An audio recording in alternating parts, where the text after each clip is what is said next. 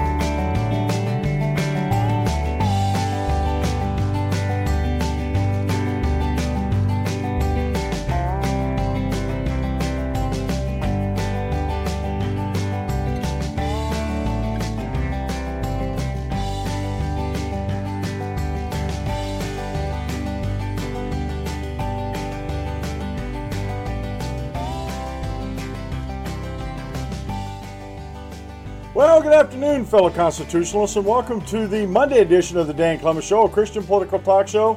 I'm your host, Dan Clements, your constitutional warrior, fighting for your right just to be an American. It is October 23rd, in the year of our Lord 2017. Remember, we're hyphen free, PC free zone. God is still in control and He does love you. And I'm broadcasting live from the Hemlock Studios in the beautiful central Susquehanna Valley in the great Keystone State. Uh, folks, I've finally been trolled on YouTube. I was, I was, uh, and we talked about this last week. I was watching some of these um, uh, very uh, anti-freedom feminists out there on YouTube. I was trying to figure out what they're talking about with their their modern feminism or what they call second, third wave, mostly third wave feminism, because people people define those terms differently, and I'd rather go with the people that actually have proven what they said is right uh, over the ones who just uh, want you to take their word for what's right. And uh, there's a first wave feminism, which happened over 100 years ago. Uh, there's a second wave feminism, as some of them describe it, back, uh, you know, in the 50s and 60s. You know, uh, wanting, and, and the thing is, let me back up a second. Rights are asexual. They're, they're neither male nor female. Freedom of speech doesn't matter what sex you are, male or female. You got a right to speak. Um, but they wanted their they wanted their opportunities to be equal in work, in rights, and all these other things. I understand that, I, I, and I agree with that. But then you come up into the modern day third wave men, feminism, and they want to stand the whole society on its head because of suppositions. Uh, and uh, so I was listening to this video, and, and as I as I have habit to do, if I want to comment, as I'm going through the video, I'll make comments on points that are made in the video. And some folks didn't understand that. They said, "Well, if you're going to comment in the video, wait till it's done and just make one big comment." And I said, "I don't comment that way. As I hear points come up, I'll make a comment about that point in the video." And someone accused me of spamming. I'm like, how can I be spamming if I'm actually commenting on what's being said in the video? Just the way I choose to comment is what you have a disagreement with. And just because you call it spamming doesn't necessarily mean it's spamming, and it's not. Uh, and then I was accused of coming over here and I was just a right wing troller. You know, I was a white male patriarch because they go see my picture and everything on my Facebook and Twitter, and, and uh, I, I don't hide the fact that I'm white. Uh, but you know, they started up with all these accusations and then started saying I was trolling.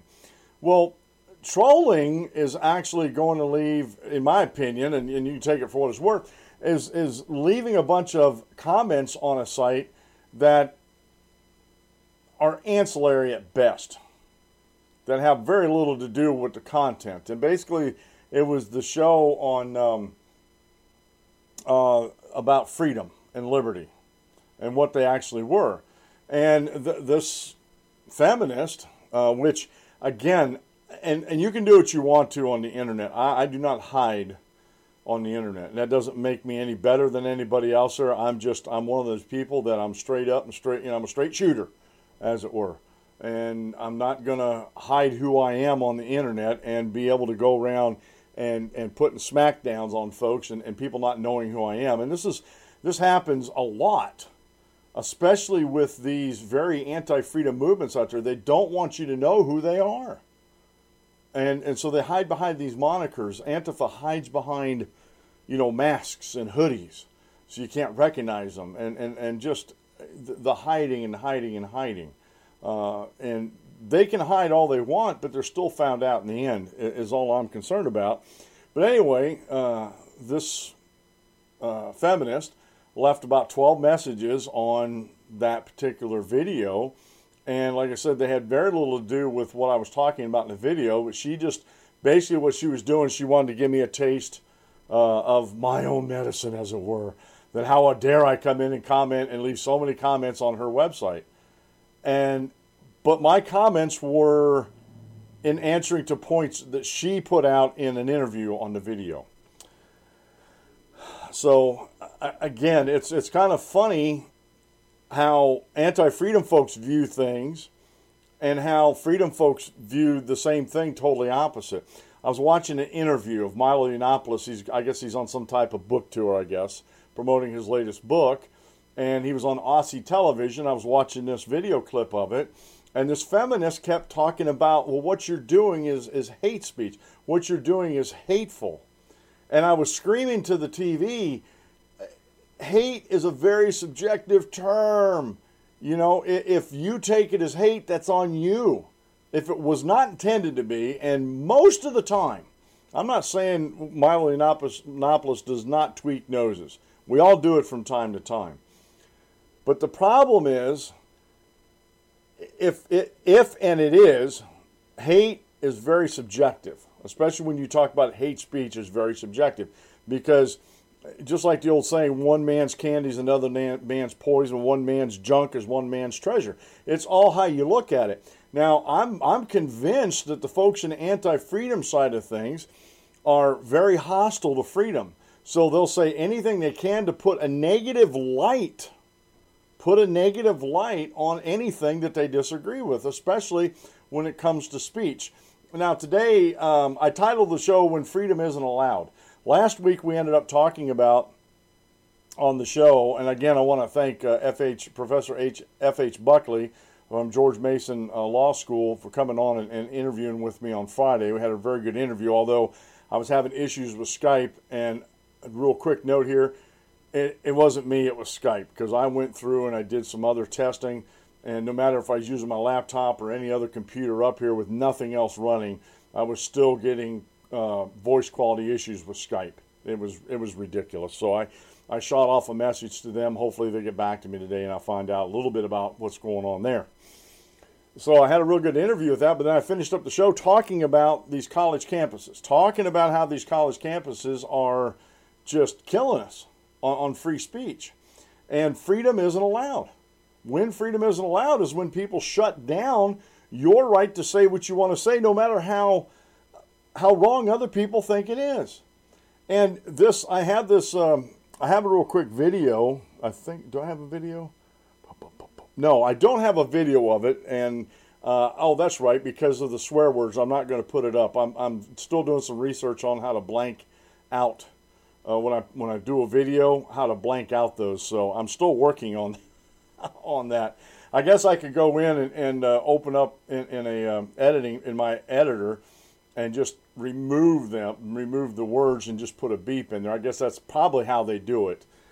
Uh, so I thought maybe there might be an easier way, but with my luck, there isn't. But anyway, I, I can't show you the videos, but there's out in um, uh, Santa Cruz, UC Santa Cruz, California um, there was a conservative Republicans group that was meeting in the basement of the library, away from out of sight from everybody.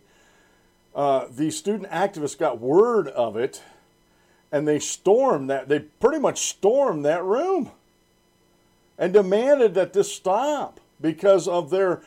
And it's arbitrary. everything they're talking about is arbitrary. You know that they're Nazis, they're fascists. This is hate speech. It's it's uh, dangerous to the people around here to listen to this. All those are subjective, arbitrary terms. And again, I want to explain this real quick here, and I do mean to use this term. These child adults who have no experience in life whatsoever think that they have the right they think that they have the right to come in and shut down somebody else's speech because they don't agree with it, because it hurts their little feelings. And the problem is, this is the biggest problem, folks. When you shut down other people's freedoms, when you don't allow their freedoms to be exercised, and if that goes too far, guess who's the next ones that are going to get their freedoms not allowed? that aren't going to be allowed to exercise their freedoms. You're right if you guess these student activists or these folks in the anti freedom side of things that, that look at everything and, and describe them in very subjective terms. It's crazy, folks. It's crazy what's going on out there. And these, I said the, these uh, conser- these uh, conservative Republicans that were meeting, they they left. Now I'm told I was doing some research here that uh, this head agitator and a couple other students, uh, because the police got involved in it, they were the ones that arrested because they were the ones causing the trouble. They were the ones raising their voices, and they're the ones that got arrested. Now, not that I wish anybody ever gets hurt, but it would deserve these student activists right if they had felony charges filed against them and were found guilty of these felony charges. They don't realize how wrecking that is to their future. Especially now, I can't say that 100% because I, I um, um, forget about President Obama's um, the Weather Underground group, Bill Ayers, and, and, those guys were were definitely domestic terrorists, and yet they went on to be professors and stuff. So, you know, I can't say that with 100% certainty, but I tell you what, it doesn't look good on your job application, especially if you're getting a job that you need a criminal background check to be done in uh, it does not look good that you have a felony conviction on your record. And, and, and honestly, I think this is what's gonna this is what has to happen. I honestly I believe when you shut down violently, shut down somebody else's uh, freedom of speech, not that it's a hate crime because you cannot. To me, you can't quantify what uh, what's in somebody's mind at the time that they did something, even if they were saying something. Because again, hate is a very subjective. Even even the the idea of hate is very subjective okay, um, should be a felony offense. Maybe it would stop some of these brats out there, these child adults, from doing it. Probably not, but it might keep some of the more reasonable ones, as it were, from doing things uh, stupidly and wrong. So it amazes me how many how many Americans are allowing other Americans' freedoms to be disallowed. Uh, I was told, I was told, and I asked for clarification. I don't know if they're going to give it. There was a couple other comments left uh, on this video that I was critiquing, and saying that I should be deplatformed everywhere. Oh, that's the answer. You don't agree with what I'm saying. You don't agree with what I'm doing. So let's just take away his platform. You know, my ability uh, to practice freedom of speech. Let's just take that away from me because you don't agree with what I'm saying. Because even though what I'm saying, I don't say it in a hateful manner, and I, I never mean it to be hate. I mean it to be thought provoking, and literally, like this gentleman in that video I shared last uh, last Friday, uh, the gentleman there, one of the professors at Brown University, if someone has uh, angst against what I'm saying, they can take me to the intellectual woodshed if they want to, if they dare to. But to deplatform me or to deplatform anybody because you don't want to hear that speech. And again, there are, in some of the videos I shared Friday, there are arbitrary judgments being made. Because what you think is racist may not be. And the, and the problem is, the folks on the anti left never feel the need to have to qualify their statements. If they say, well, that's racist speech, they never they never qualify that. In their mind, their judgment is final that that's racist and it cannot be debated. Their judgment is final that Donald Trump is a racist because racists supported him. Donald Trump didn't go out looking for that support, just like Ronald Reagan did not go out looking for the gay community support in, in the form of the log cabin Republicans. And that is not what guilt by association means. Guilt by association is what Dr. Christy Winters does when she uh, supports other third wave feminists and their intersectionality or their intersectional feminism. And yet that's not I was told by some of her followers that's that's not guilt by association. What are you talking about? That's the absolute that is the exact definition of what guilt by association is. I may not be a part of and I'm not. I'm not and not that I would never be, but I'm not a, I used to be, I, I, I think for a couple years, a, a member of the NRA. But I let that lapse because of money issues and stuff like that. And just because I was in the past, now people guilt by association again. Now, I support the NRA. I support anybody that wants to join the NRA. You know, intellectually, I support that. Okay. Am I am I guilty because of their actions? No, but if I support them, and this is, and I don't think this is guilt or innocence things. If I support the NRA, if I come out and say I support the NRA, then I tacitly support their actions, and therefore I am guilty by association. Okay? That is guilt by association because I initiated the association. I'm the one that stepped forward. Now, the NRA can advertise me all they want and try to get me to come over, but it's fine. The final decision's up to me. Now, once I take that step, yes, I am guilty by association. I associated myself freely and willingly with the NRA. And, but, it doesn't work the other way around. If I do something wrong, because the NRA doesn't tacitly support me as far as not tacitly, they don't they don't come out and say, look, I support everything that Dan Clements does. It's not how they work. And if I do something bad, nasty, and against the law, they can distance me themselves from me, and that's okay. Because again, they're not guilty by my association with them. I chose to be with them. They didn't choose to be with me. You see what I'm saying? Now, some people might say that's splitting hairs, but I don't look at it that way.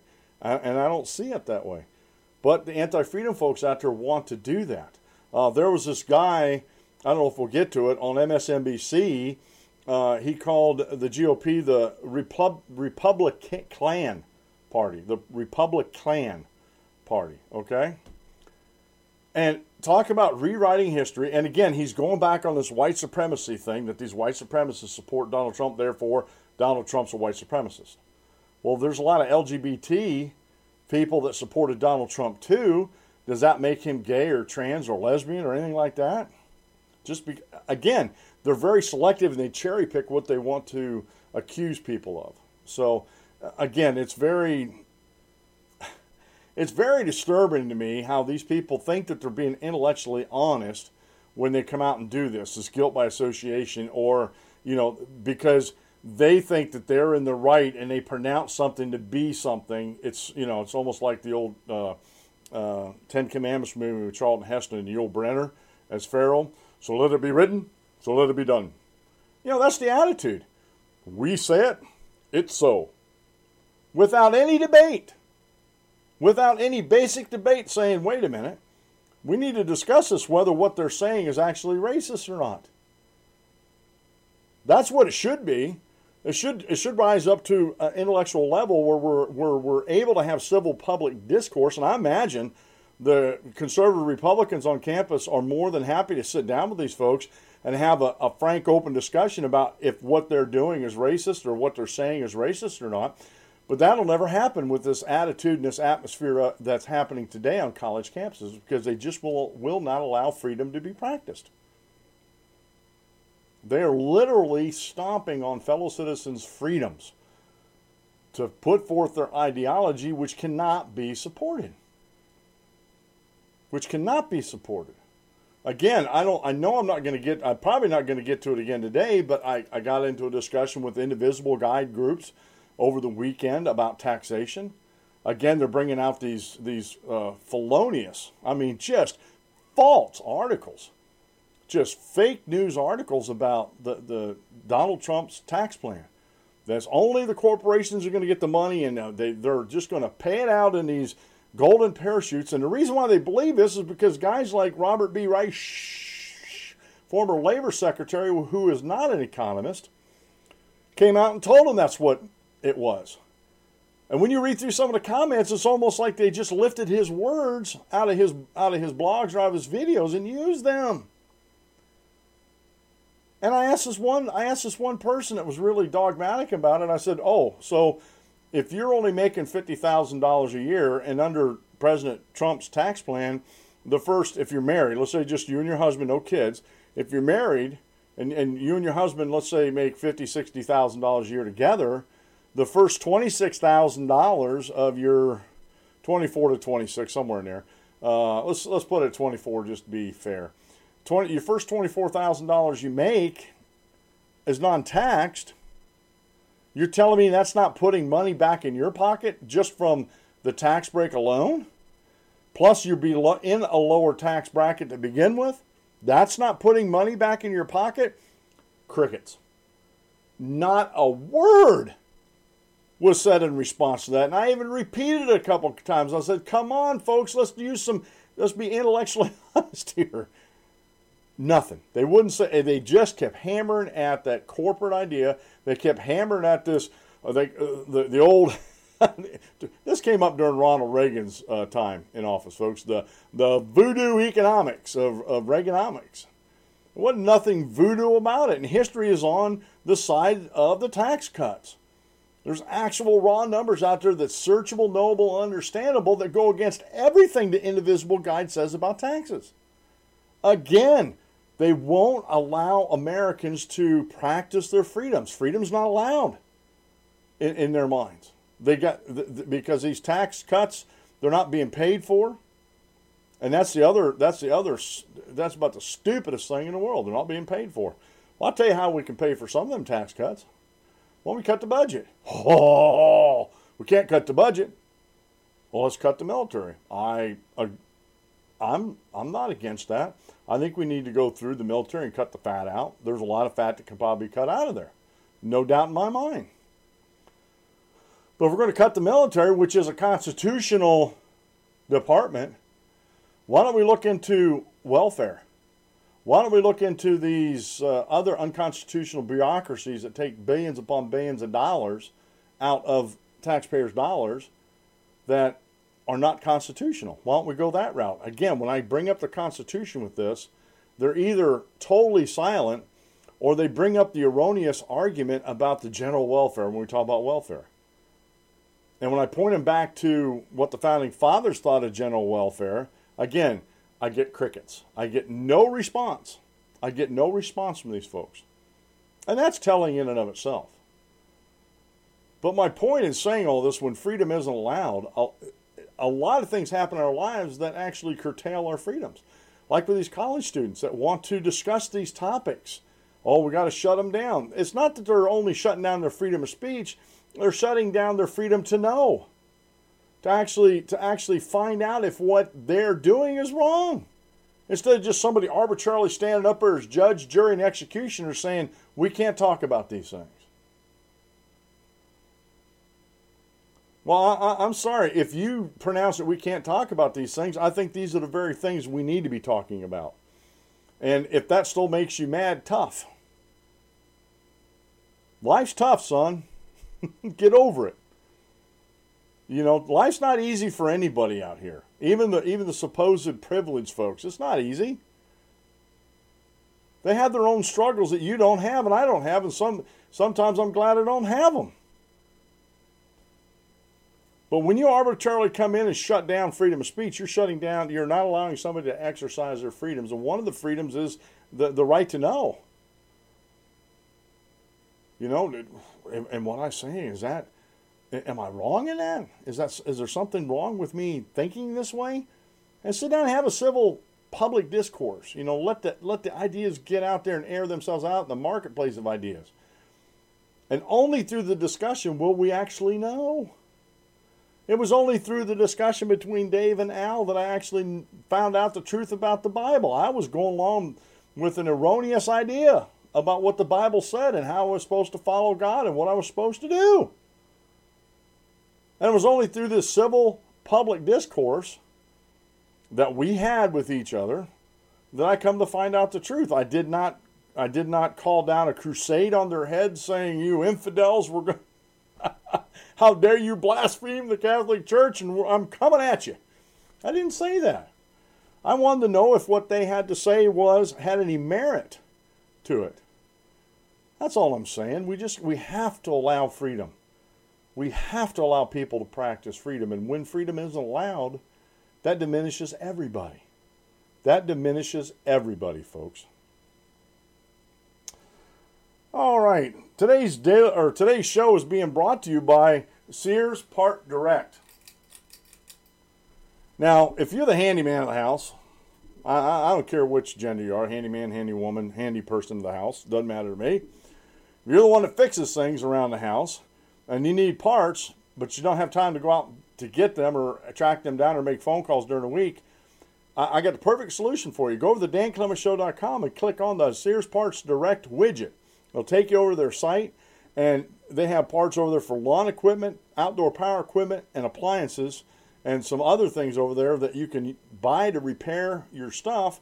And that's why if you go over there early in the week, you might have the stuff by the weekend to work on that honeydew list or that my to-do list to, to get that whittled down. And if you go over to danclementsshow.com right now and you click on the widget, you'll get 10% off your part your parts orders if you put in the offer code that's just there on the widget. Okay. If you notice, sometimes my uh, my voice may be coming in and out. I've been messing around with my compressor on my on my uh, mixer, and I'm going to continue to do that. Not so much during the show, but I'm going to try to get this thing set right um, because it said it might help me on my Skype. Just as a, a, note for those folks out there that might be having the same issues I am with their Skype. All right, today's daily Bible reading comes from the uh, Epistle of James, chapter 1, verses 5 through 10. If anyone lacks wisdom, let him ask of God, who will give to all liberally without reproach, and it will be given to him. But let him ask in faith, with no doubting, for he who doubts is like the wave of the sea, driven and tossed by the wind. For let not that man suppose that he will receive anything from the Lord. He is a double minded man, unstable in all his ways. Let the lowly brother glory in his exaltation but the rich in his humiliation, because as a flower of the field, he will pass away. And we were talking in Bible study on Sunday about how uh, men sometimes get their just rewards because they're looking at, at uh, for praise from men, and that's their actual reward that they're getting, no matter what, if it's prayer or giving, anything like that. So we were talking about that. I had a good Bible study on Sunday morning this week. This quote mail comes from Charles H. Spurgeon. Nobody ever outgrows Scripture, the book widens and deepens with our years. And, and boy, ain't that the truth. The more I think I know, the more I know that uh, the more truths I actually find out that I didn't know before when it comes to the Bible. Grand, grand book there. Um, today's short Bible lesson, and let me just, uh, is from uh, Kevin Cauley over at gewatkins.net, and it's a sermon on perseverance. And it's, uh, it's amazing to me how um, sometimes we don't want to persevere, and but we always, always have to have to never, never, never give up. We always have to persevere. We absolutely do, folks. I'm going to start this video again uh, about uh, our our universities. Um, killing free speech. And I just want to go through about the first half of this video and then we'll come back into the show.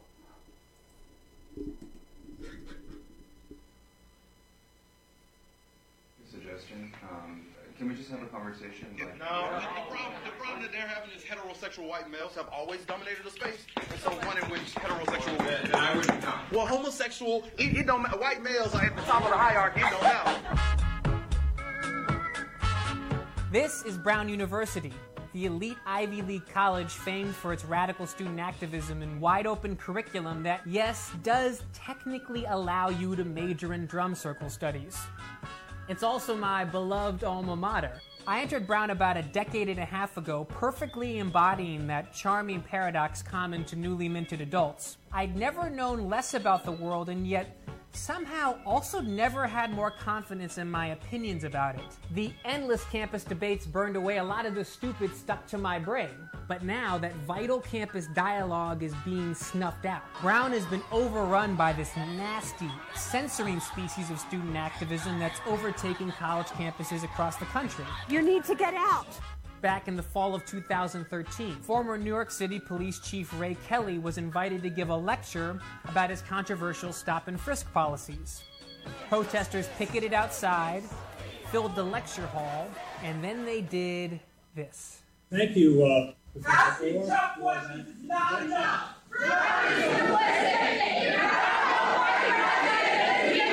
They shouted down administrators. has to be a basic principle of this university that we allow for free speech. We're asking you to allow- They shouted down students. Racism is not for debate. And then they got their way. We're going to ask that everyone please leave the auditorium. They didn't respond to our demand to cancel the lecture, so we canceled it for them. This is not the Brown that I know. This is students weaponizing victimhood to stifle debate. And things have gotten steadily worse since then. So I went back to campus to find out why.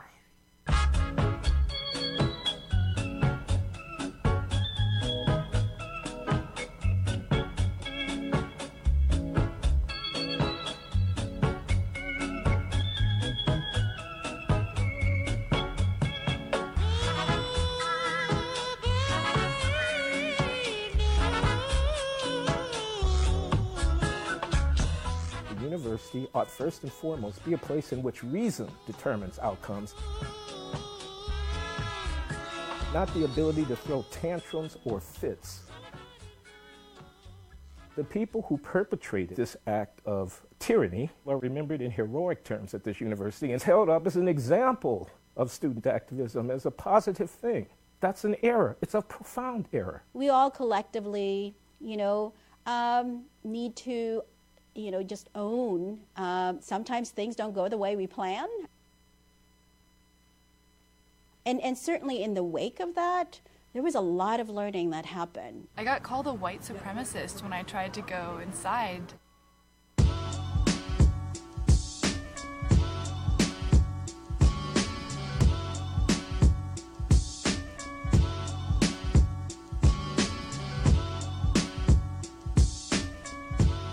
Administrators did even worse than capitulate a year later. The writer Wendy McElroy was invited to be on the con side in a debate about whether America has a rape culture. Student critics framed McElroy's opinions as a kind of mind violence. They set up one of those infamous safe spaces running videos of puppies to protect themselves from her really hurtful beliefs.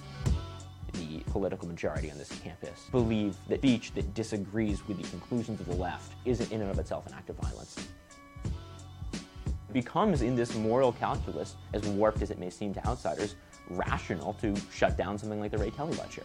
University President Christina Paxson preemptively denounced McElroy in a school-wide email and set up a competing lecture.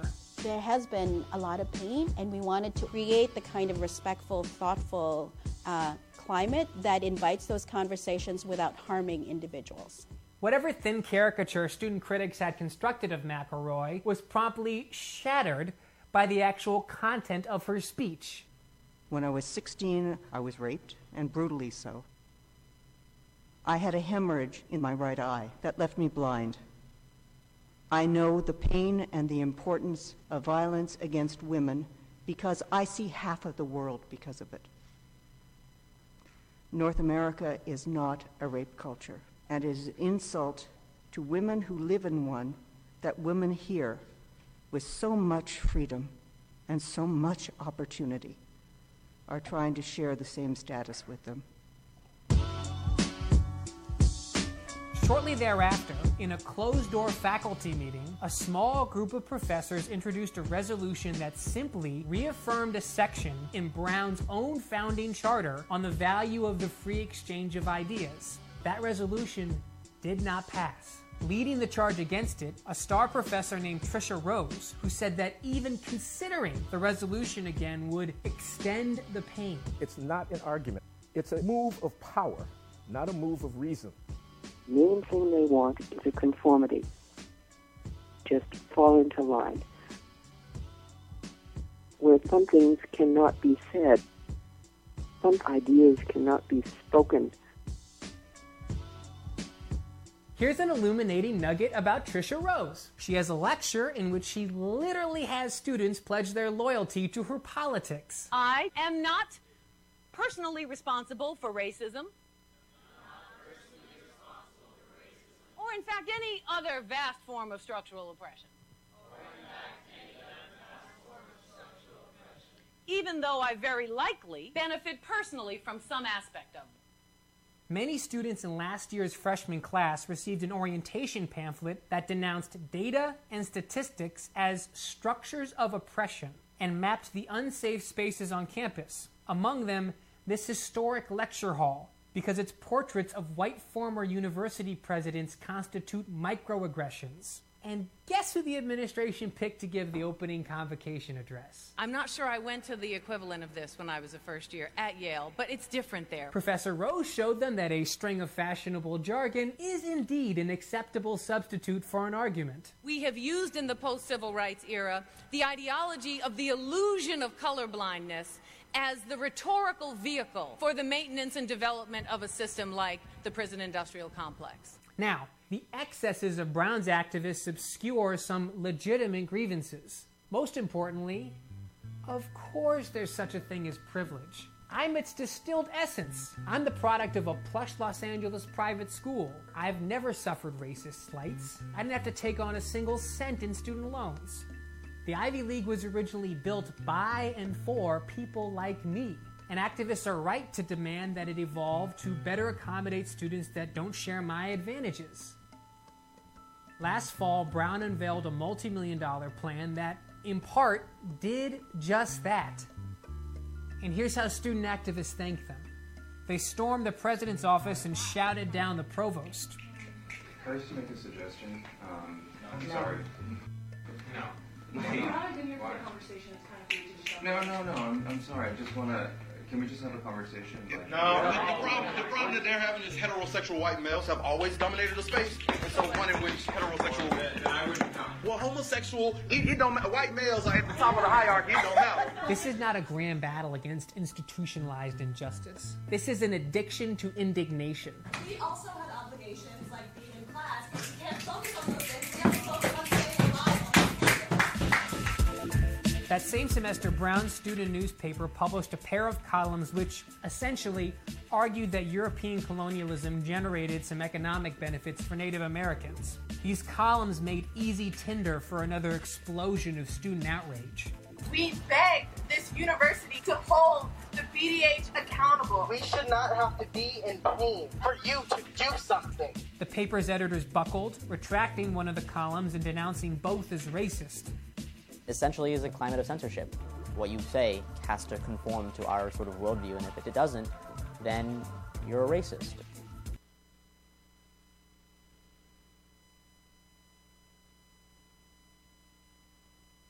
All right, folks, that's that's sort of the point I wanted to get to in that video where they're talking about, you know, that, that one person on the microphone. They said, you know, you know, what about our pain?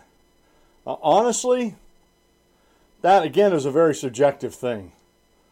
You know, they're not old. I, honestly, I don't think they're old enough to have gone through. I'm not saying every one of them, but the vast majority of these college students have, have not gone through the oppression they claim that they're going through or that society is fostering upon them. A lot of the oppression they get is self imposed.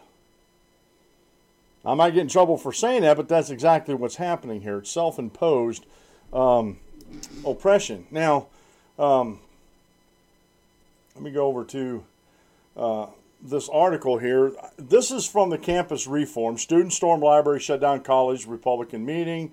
And they, they go through, they have a video on that page. You can go in there.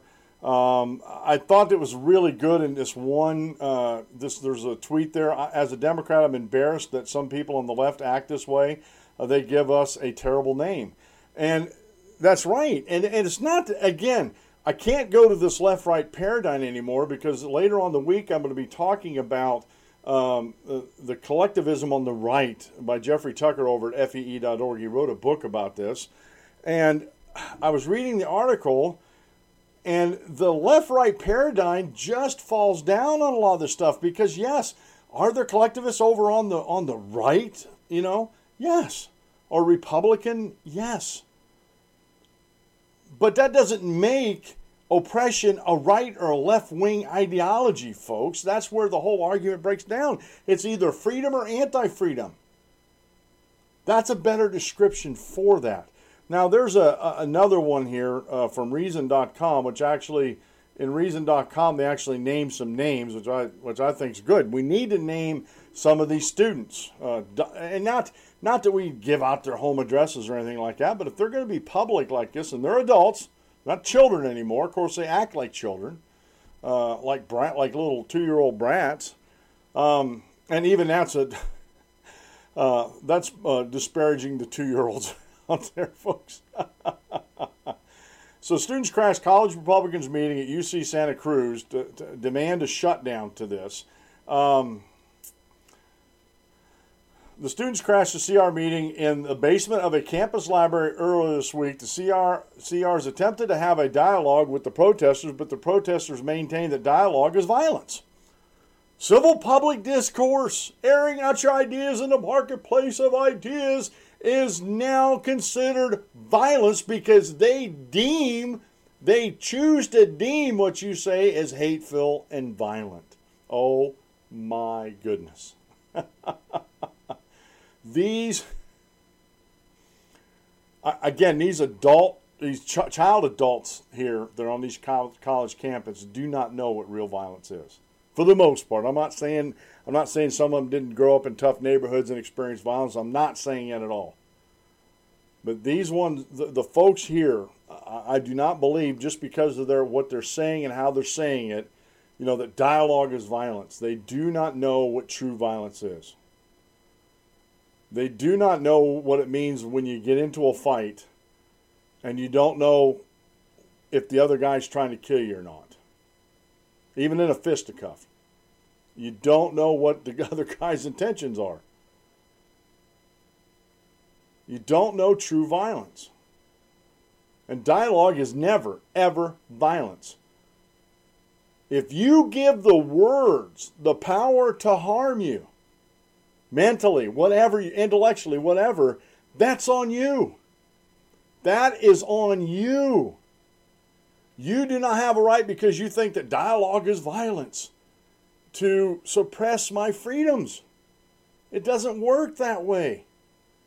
And I'm, I'm telling you right now, not that I not that I'm going to be the one doing it, but you go around and you suppress enough people's freedoms, I don't care what they are, eventually they're going to fight back. Right now, you're poking the stick on a, on a sleeping giant here in America.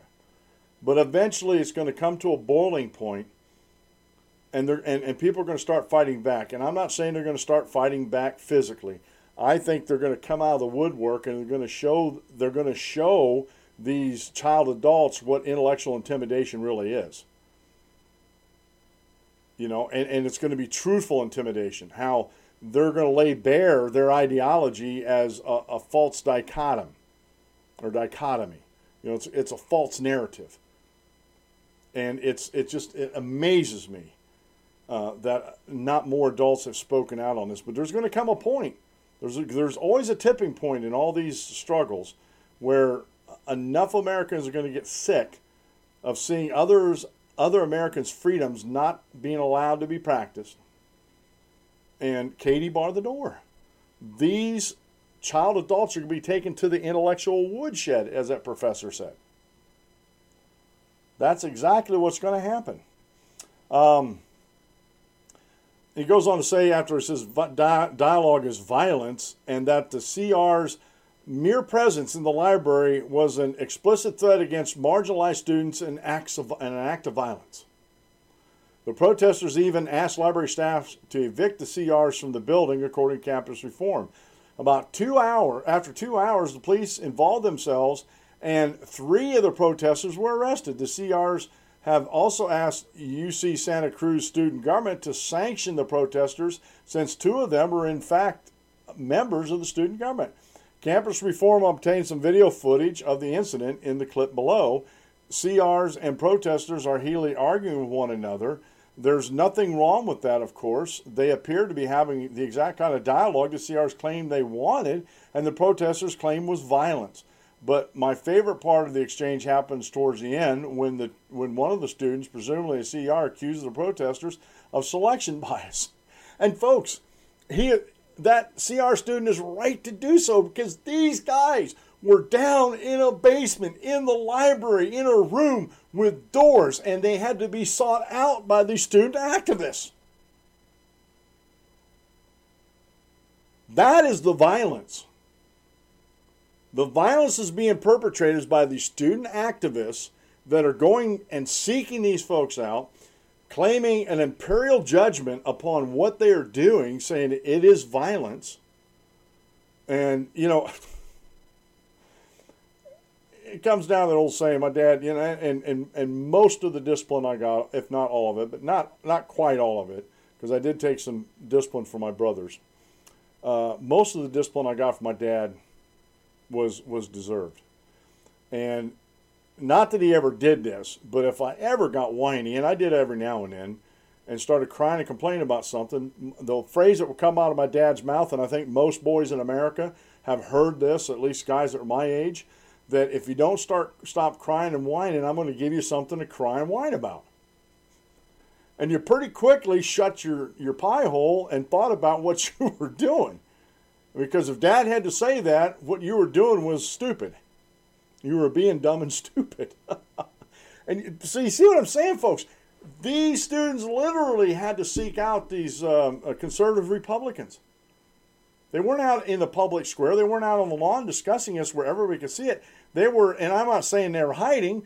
Just they got this was an empty space. They went into it. They thought they were okay in there, and lo and behold, you have these child adults coming down there and uh, putting their pronouncements, imperial pronouncements, folks, that what you're saying is violence, which it wasn't. What they were doing was actually the violent part of it because they actually came in trying to stop somebody from, from practicing their freedoms, disallowing their freedoms.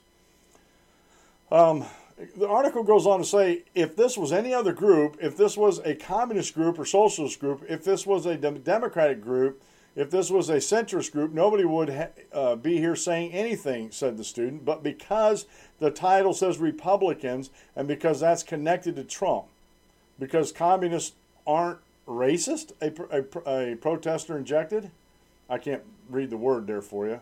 Uh, communists have killed and, and imprisoned or impoverished millions, but it's arguably true that communists committed these murders irrespective of the race and ethnic origins of their victims.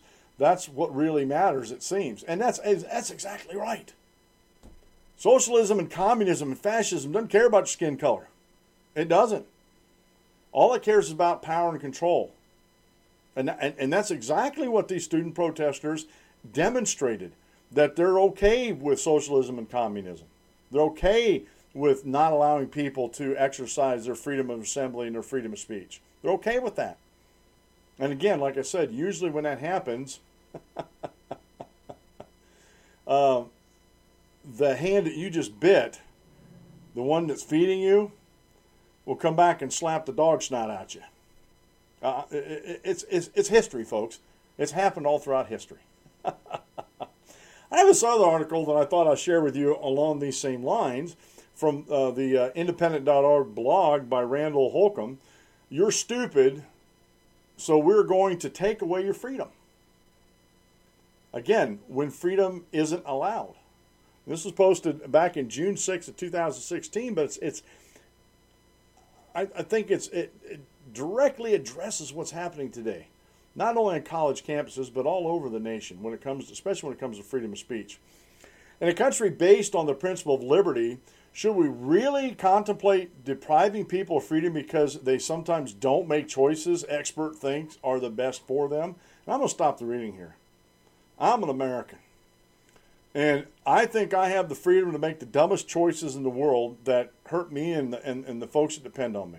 I think I have that freedom. Matter of fact, I think I have that God given right to do dumb and stupid. But because I have that right to do dumb and stupid, I also have to face the consequences of those dumb and stupid decisions. You see what I'm saying? Nobody has a right, I don't care how elitist or how intelligent you, intelligent you are, you think you are, or how intelligent you think your group is. Nobody has the right to take that freedom of choice away from me. You see what I'm saying?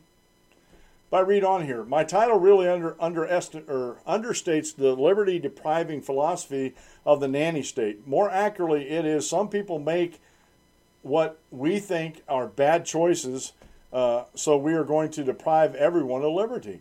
I'm thinking about after reading Harvard professor John Y. Campbell's article in May 2016 issue of American Eco- Economic Review titled Restoring Rational Choice The Challenge of Rational Consumer Regulation. Campbell reviews several bad uh, financial decisions consumers tend to make uh, such as not refinancing their mortgages when it is financially beneficial to do so, and ultimately concludes the complexity of the 21st century financial arrangements poses a daunting challenge to households managing their financial affairs. So, household financial mistakes create a new rationale for intervention in the economy. People make financial decisions that Professor Campbell think are mistakes so he wants government to intervene. Now, let me make this point. We we converted this loan. We went back and looked at it. It was 2003, uh, late 2003 in the fall. We converted a lease purchase on the house we're living in over to a mortgage, a fixed rate mortgage. We have a six percent. That's I, I'm not ashamed to say that. I know fixed rates have come down over the years, but because of other financial things that happened to us over the years uh, we weren't able to refinance because of our credit scores or whatever. And we're, I thank God that we still at least have a fixed rate and we have a house that we can live in. And isn't that choice whether I make that choice to refinance or not? Isn't that my decision? And just because I don't want to refinance, is that necessarily a mistake? Yes, I could save money yeah, I could I could save. Uh, I think if I went down four percent, I could I could probably save 150 or 200 a month. Probably not even that. I have to go look at the the figures again. It's been a while since I did that. But because of some other considerations, I can't refinance. So is it stupid because I can't refinance or refuse to refinance? So, so the government's going to intervene on my behalf? You know, uh, I've been told that I was foolish for taking a fixed rate mortgage. I should have went for one of those subprime mortgages when I bought the loan. Huh. Glad I didn't listen to them folks. I'm really glad I didn't listen to them folks. You don't know what the future is going to hold. You really don't. You don't know if, if something's going to happen to your family that uh, financially almost bankrupts you and, and you know you got to work you're, you're behind off to work yourself back up to a, to a reasonable level and you know you your your credit score takes a hit you know i just thank god i got a roof over my head and clothes on my back and you know my family's protected and we got food on the table. Whose business is it that i pay a higher interest rate? You know to me that's that's elitism at its best. I go on to read professor campbell has lots of company here. People argue that government should restrict consumers choices of what drugs to take both recreation and pharmaceutical force them to pay for safety equipment on their cars that as it turns out can uh, explode and kill them force them to participate, and we're talking about airbags there, folks. Force them to participate in the government retirement program and even limit their ability to buy uh, sugary carbonated beverages. In all these cases, the argument is that left to their own devices, people make bad choices. So the government should intervene to force them to act more, to use Campbell's term, rationally. Freedom has no meaning if people are only free to make the choices government experts thinks are rational. And again, rational. That, that rational choices is a very subjective term. It cannot be quantified. It cannot. It's there's no way you can make it into an objective term because what's rational for somebody may not seem rational to somebody else. Oh, I hate having to explain the difference between subjective and objective, but people, even these elitists, get this stuff confused. Okay, I read on. The arrogance of this view of appropriate role of government is striking. Progressives think uh, from people like Professor Campbell and Michael Bloomberg concludes that they can make better decisions uh, for you than, than you could make for yourself. Therefore, they will force you to do what they think is best. But ultimately, it won't be Campbell or Bloomberg who will make those decisions for you. It will be a group of politicians who are more looking out for their own political futures than your welfare. Does government really make better choices for people than they can themselves? I would say a resounding no. Campbell's conclusion that household financial mistakes create a new rationale for government intervention in the economy overlooks longstanding government interventions into household financial affairs. And folks, that is where the 2008 housing bubble burst came from is because the government and regulations and Fannie Mae and Freddie Mac and the regulators on Wall Street not, not regulating those debt instruments and mortgage debt instruments. It, it was government oversight. Oh, we know better than you. Yeah, you really did. You almost ruined the world's economy. That's how much better you know than we do. Oh, the only one only has to look at the Social Security program established because people make the mistake of not saving enough for their retirements. That system continually gives taxpayers a lower rate of return on their payroll taxes than they could if they invest in the stock market. In theory, people make mistakes. In practice, government intervention into household financial affairs leaves many of them worse off, and that's without noting the projections that the system soon will be broke. The nanny state premise that people should be deprived of their freedoms because they might make bad choices attacks the political philosophy on which this nation was founded. If Campbell wants to spread the word that people are making what he views as financial mistakes, I'm all in favor of that.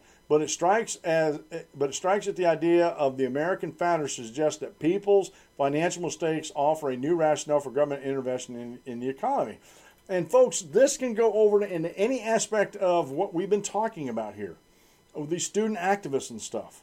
They think they know better than anybody else, so they're going to make their pronouncements without any debate, without uh, trying not to be taken to the intellectual woodshed, which they would if they got into debate with some of these conservative Republicans and some of these uh, folks on the freedom side of things. They would literally be torn to pieces.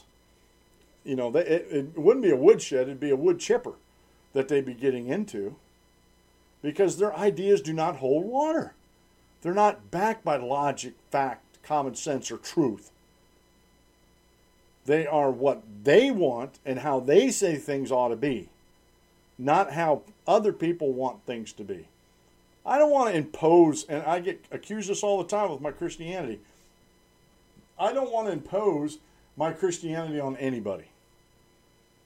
That's not to say I'm not going to preach the principles and the gospel, the principles of Christianity and the gospel to folks. But you know what? I can't force you to believe, and I can't even force you to listen. If you all you got to do is say, "I don't want to hear it." Okay, you don't want to hear it. That's fine.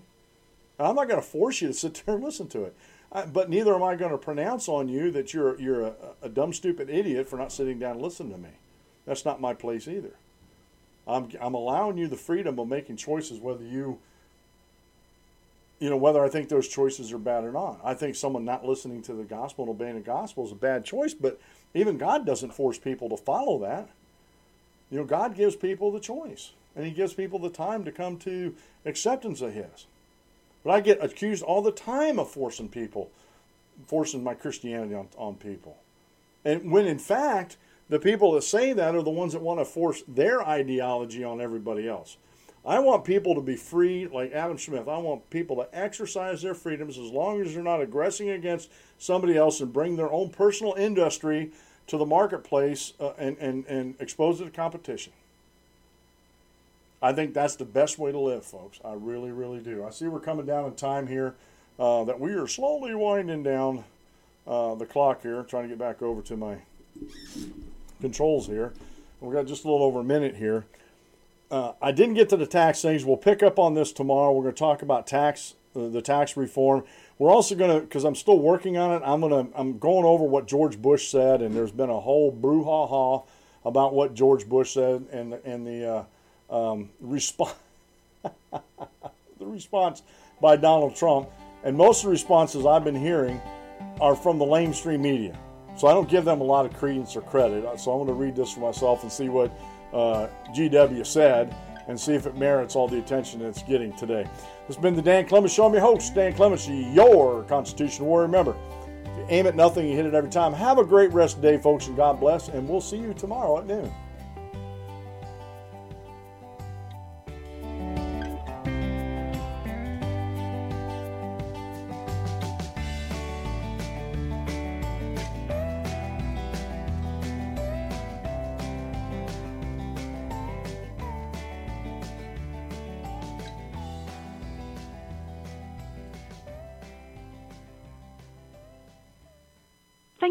Using Blog Talk Radio. Goodbye.